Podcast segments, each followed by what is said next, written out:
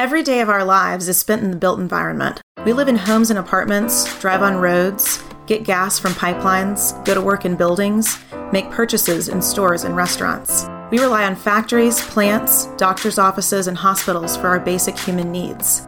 And while our world continues to shift and grow and change, the development and delivery of the built environment has fallen dramatically behind. Welcome to the Built Revolution. We're here to engage the leaders, visionaries, and innovators who are revolutionizing the built environment. This podcast is brought to you by Continuum Advisory Group and the Construction Industry Institute. Hello, this is Clark Ellis, Principal with Continuum Advisory Group. Welcome to the Built Revolution podcast.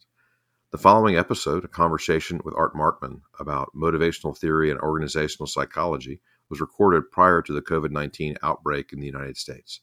We've decided to release it uh, as we think that the topic of conversation is particularly relevant as we all struggle with challenges in the workplace and at home. Please enjoy and look for more content from the Built Revolution in the following weeks. Thank you.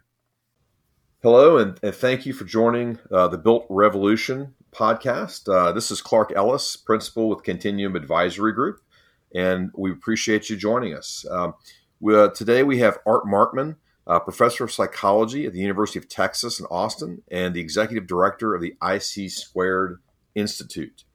Art, thank you for being with us today. Thanks, Clark. It is good to be here.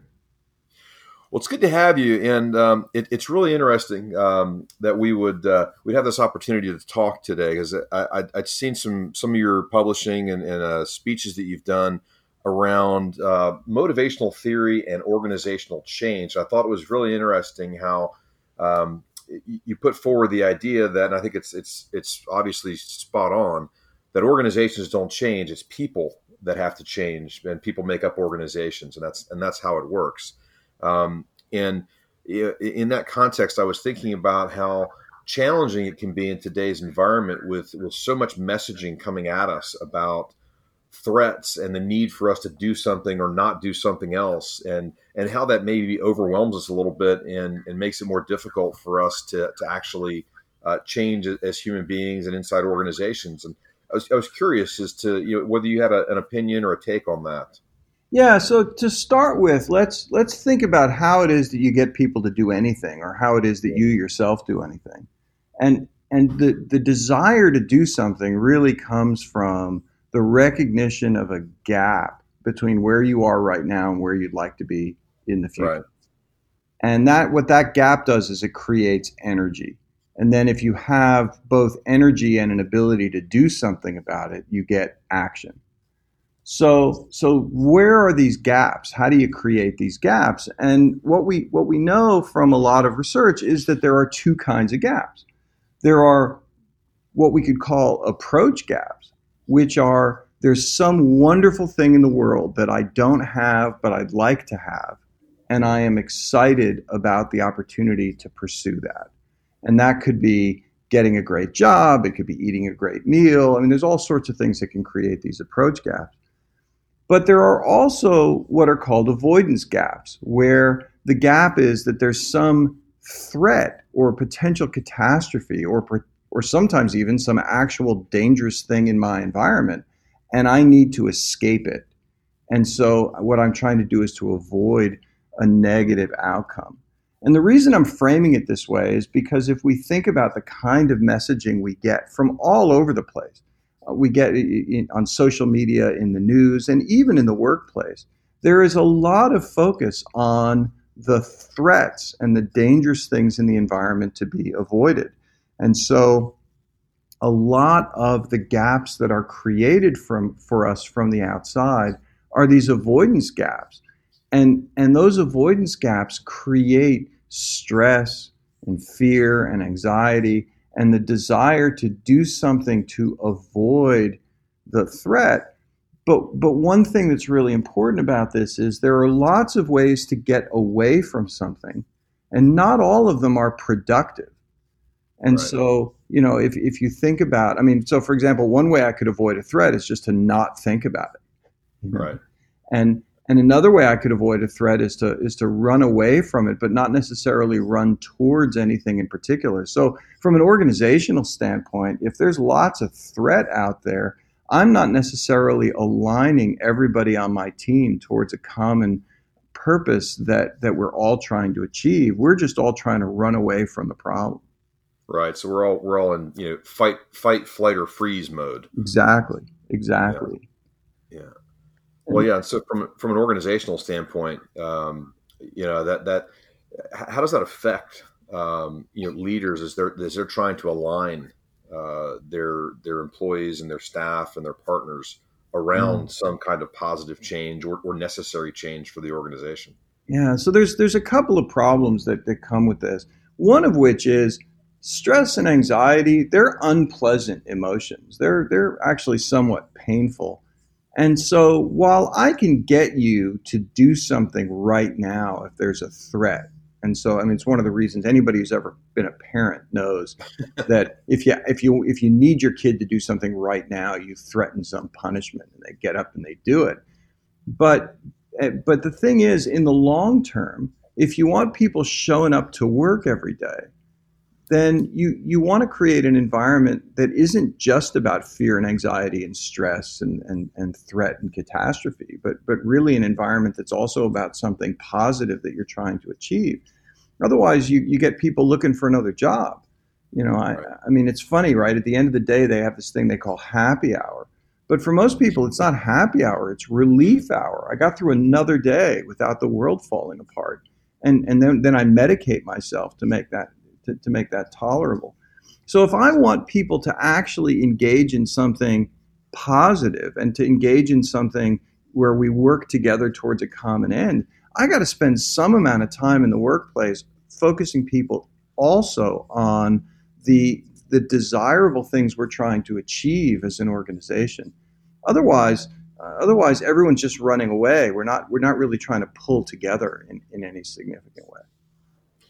Well, that, makes sense. And and you know, in, in, my career as a as a consultant and having having worked with a lot of organizations at implementing strategy, implementing change, uh, trying to shift culture, um, you know, one of the challenges that we we always face is h- how do you take a, an organizational initiative or organizational change that that's beneficial for the organization and communicate that or illustrate that down to the individual level so that the people in, in the organization really understand how their their personal gain or their, their personal motivation fits or aligns with what the organization is trying to do.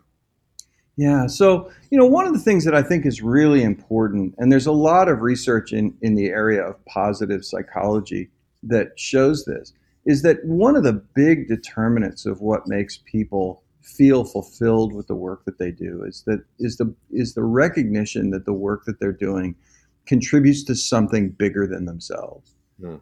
And it's really important for organizations, particularly when they're making some kind of change, to focus both on here are the specific ways in which your job is going to change. And that might be unpleasant because right. things you used to be able to do by habit, mindlessly. Now you're going to have to think about, and, and that isn't always fun. But at the same time, while while thinking about the those changes, it's important to keep people's focus on the what it is that the organization accomplishes, what it is that that the organization does that makes lives better, that achieves something significant.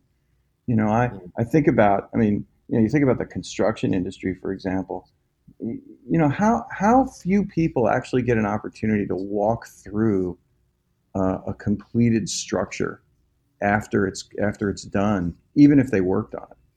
Yeah. And and yet that's that's why you did it. You know, the trick is and and not just to walk through it as a, as part of a uh, an inspection, but you know, like three months after it opens, come back and walk through and see people going through their lives and, and, and having enjoyable experiences because of something you did. And there's an equivalent to that in every industry.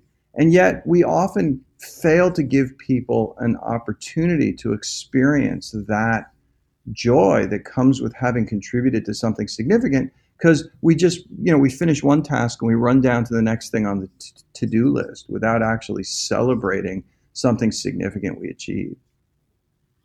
That's a that's a great point. Um, you know, early in my career, I worked on a on a partnering process for uh, F terminal at uh, at Philadelphia uh, International Airport, and this was in I think it was probably '99 or 2000. But just a couple of years ago, my wife and I were, were, were connecting through there on vacation, and, and, I, I was proudly talking to her about it and showing her and said, "This is the this is the terminal that I was I was a part of." Yeah. Uh, so yeah, it's it's it is a pretty unique experience to be able to to participate in uh, creating an asset that's going to be there, um, you know, for hopefully for many generations to come. In, in most cases. Um, yeah, yeah, and so you know, taking that opportunity to actually enjoy it and not think of the project just in terms of all the all the things that could have gone wrong that we, that that were avoided. yeah. Uh, you know, and I and I, you know, when you when you think about well, how can you make this happen? I mean, some of it is a matter of celebrating those things as you complete them, but another is is creating habits to routinely make sure that at least some of your focus is on these positive things. And I, right. you, know, I one of the one of the suggestions I make to groups all the time, and I, I talk to to groups about this uh, about this notion of of really creating these kinds of of enjoyment of positive outcomes in different ways. And there's lots of different professions whose primary focus tends to be on avoidance. So, you know, in construction, you've got you know safety the, on the work side, right? I mean, right. it's one of the it's one of the professions where a mistake can literally be deadly, and not just figuratively, as it might be in finance or something like that. Um, but but there are other professions like that as well, and I, I speak often to medical groups. Mm. And again, you know, when, when, when health is one of the issues, you know, you may very well be dealing with things that are a matter of life and death. And as a result, the avoidance of actual catastrophe is, is an important thing to pay attention to. But, but in both cases, both in construction and in medicine and in, and in fields like that, you can actually forget to celebrate the, the wonderful things. And, and of course, one of the things that construction does in order to keep people's focus on safety is, is that every meeting starts with a safety moment which is a way of instilling this habit that no matter where you are, I mean, you could be sitting in a meeting in a hotel somewhere and you mm-hmm. still start with a safety moment. And right. and that's great because it says safety is really important, but it also says we have to be constantly vigilant for calamity. And I'm a big believer that at least some meetings, in addition to a safety moment, if that's required, you you also want to have a joy moment where somebody actually points out something really wonderful that happened at work that everyone can share in to remind everybody that it's not just about the avoidance of catastrophe. There's some wonderful things that can happen too. But here's a funny thing I was doing this at a hospital not long ago. I was talking to a bunch of uh, doctors and health professionals and, and administrators. And I said, I said, so let's have a joy moment. In fact, let's practice it here. Somebody tell me something really wonderful that happened that we can all share. And I kid you not, the first person to somebody rose their hand, raised their hand right away, and then said, "Well, you know, the hospital had been under investigation for a rules infraction that we that we didn't really think we we deserved to be under investigation for, and we found out this week that we've been cleared." And I said, "Yeah, see, that's that's not a joy moment. That's, that is that was a threat in the environment. That is a relief moment." Said, I you know, try again. We need a joy moment. So, so this notion of of focusing on threat and uh, is so deeply ingrained that even when asked to come up with a joy moment, the first thing somebody came up with was a relief moment. And finally, somebody said, "Well, you know, there was a, a five year old came in who had been really sick a few months before, and he came in and, and brought lollipops to everybody." I said, "See, now that's a joy moment." Yeah. Right. Five five year olds with lollipops. That's joy. Uh, and and so you know, but it took a while, and I, and I think we're so ingrained to think about the the negative things that can happen. We sometimes just we, we, we even forget how to find the those those those potentially joyous things that are happening. Well, yeah, it, it, you, you, kind of referenced it earlier um, that that people need to have meaning or find meaning in what they're doing, um, right. and you know, in a lot of ways, those joy moments uh, remind us of, of why we're in it. You know, the those in the health profession, you know, probably in, in, in on some level got into it because they wanted to help people. Right. And, you know, that, that five year old, seeing that five year old who was ill and then it was had recovered and was, was well and was, was bringing, you know, enthusiasm and, and appreciation, you know, back to the, uh, to the hospital. You know, it was a great illustration of, oh, you know, here's the significance of what we're doing. Uh, That's right. That's right. We're doing. Yeah. yeah. So so yeah, so we need to we need to always keep that uh, keep that top of mind. Uh, you know, as, leaders, that um, you know, I, I, one of one of my mentors. I know you, talk a lot about mentoring, and, and one of my my mentors had this really interesting way of talking about motivation. He said, um, he said, well, as a leader, you got to recognize there's there's two things about motivation that are true. Number one, everyone is motivated. Hmm. Right. Just think about that. Everyone's motivated, and you can't motivate anyone. Right. You know, and it used to piss people off. You know, because you, would be telling this to these hard driving, you know, inspirational, energetic leaders. Like, well, I, I, motivate people all the time. It's like, no, you really don't. Yeah. You know, your job as a leader is to understand uh, what motivates your people and then help them see how that aligns with the, the way the organization uh, is moving forward. Yeah, yeah. Well, you know, there's an old joke uh, uh about psychologists, right? How many psychologists does it take to change a light bulb? Right. And the answer is one, but the light bulb's got to want to change. And, and, and, you know, that's a, I mean, there's something deeply true about that. I mean, it, and it yeah. gets it gets that very thing. I mean, you're absolutely right. Everyone's motivated to do something. Uh, yeah. it may not be the thing you want them to do, and that's actually where these gaps come in. Is is part of what we do is is to try to help people to see the gap, you know, and to care about that gap. That that here's here's where you are right now, and here's where you could be.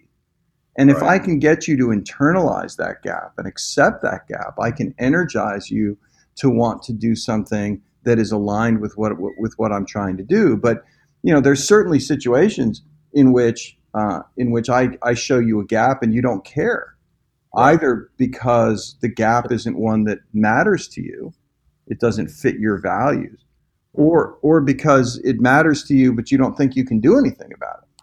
Right. You know, which is which also matters. So we we know there's a lot of research and motivation showing that if I ask you to do something that you think is impossible, you just give up. Right. Right. Well, that, that almost that almost brings us full circle. I think, at least in my in my mind, back to the you know one of the initial questions that we were talking about, which is this sort of idea that we're psychologically we're constantly being bombarded with um, negative messaging, fear messaging, risk messaging, um, you know, challenges, and and I think that one one of the reactions that that that I see from I feel it personally, and I also see it in others is this feeling of being overwhelmed and and freezing yeah. Um, you know the the fight fight you know fight flight or but but people often forget about the third part of that which you know is is freeze you know and in yeah. the animal kingdom a lot of animals that's how they their last resort against a predator is to play dead yeah uh, yeah you know and if you, if you have, if your whole organization is playing dead you're not you're not going to be able to, to successfully you know keep the organization moving towards the change that it needs to to go through in order to be successful. Yeah, you know, it's it's it's kind of interesting and somewhat ironic that one of the the, the, the leaders in the field of positive psychology was a is a guy named Marty Seligman, whose mm. initial research back in the 1970s was on uh, on a phenomenon called learned helplessness, mm. which is where you know, and he studied this in animals first, where you take an animal and you expose it to uh, mild shocks that it can't do anything about it can't do anything to stop them. And so at right. first it does all these behaviors to try to avoid them. And eventually it just lies down and says, forget it. I, there's nothing I can do. I just got to wow. take it. And I, and I think that happens. You know, we, we lose resilience skills over time when we just think, well, there's nothing I can do about this. And we just give up. And I think you, you see that sometimes in organizations where people just feel like, well, I, you know, my, my actions aren't going to help this situation at all and so forget it. I'm just, you know, I, I, have had it. And, and so either you get people who just don't put in much effort anymore or, or they leave, you know, they, they, they move on to something else in their lives. And so it's, it's really important to give people that sense that their actions actually can lead up to something that, and that, and that even on those days when things don't go well, that the organization is committed to learning from mistakes and failures to do better next time. That you know, I mean, I think a lot of times we we punish people who fail at something, even when they put in a good effort. I, I always hate that because you know, if somebody makes a mistake and you fire them, you've just fired the person who's least likely to make that mistake ever again. That's right. And so yeah. I think you know we we really need to help people to, to to take the things that don't go well and and learn from those so that they do better in that situation in the future.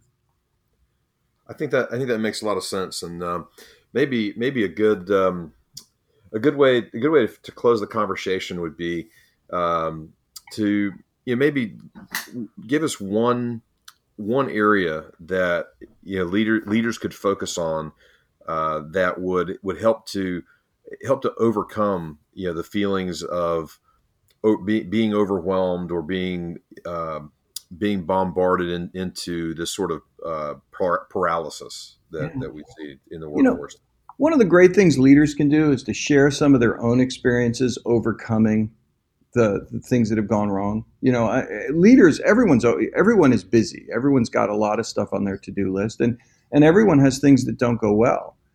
And a lot of times, I think leaders feel like in order to be a strong leader, I have to I have to really show everyone that I succeed at the things that I try to accomplish. But I think it's equally important for leaders to say, hey, here's something that didn't go well. Here's what I'm going to do about it. Mm-hmm. So that people see in a, in a real time way how it's, it's not about always succeeding, it's about always learning and always moving forward.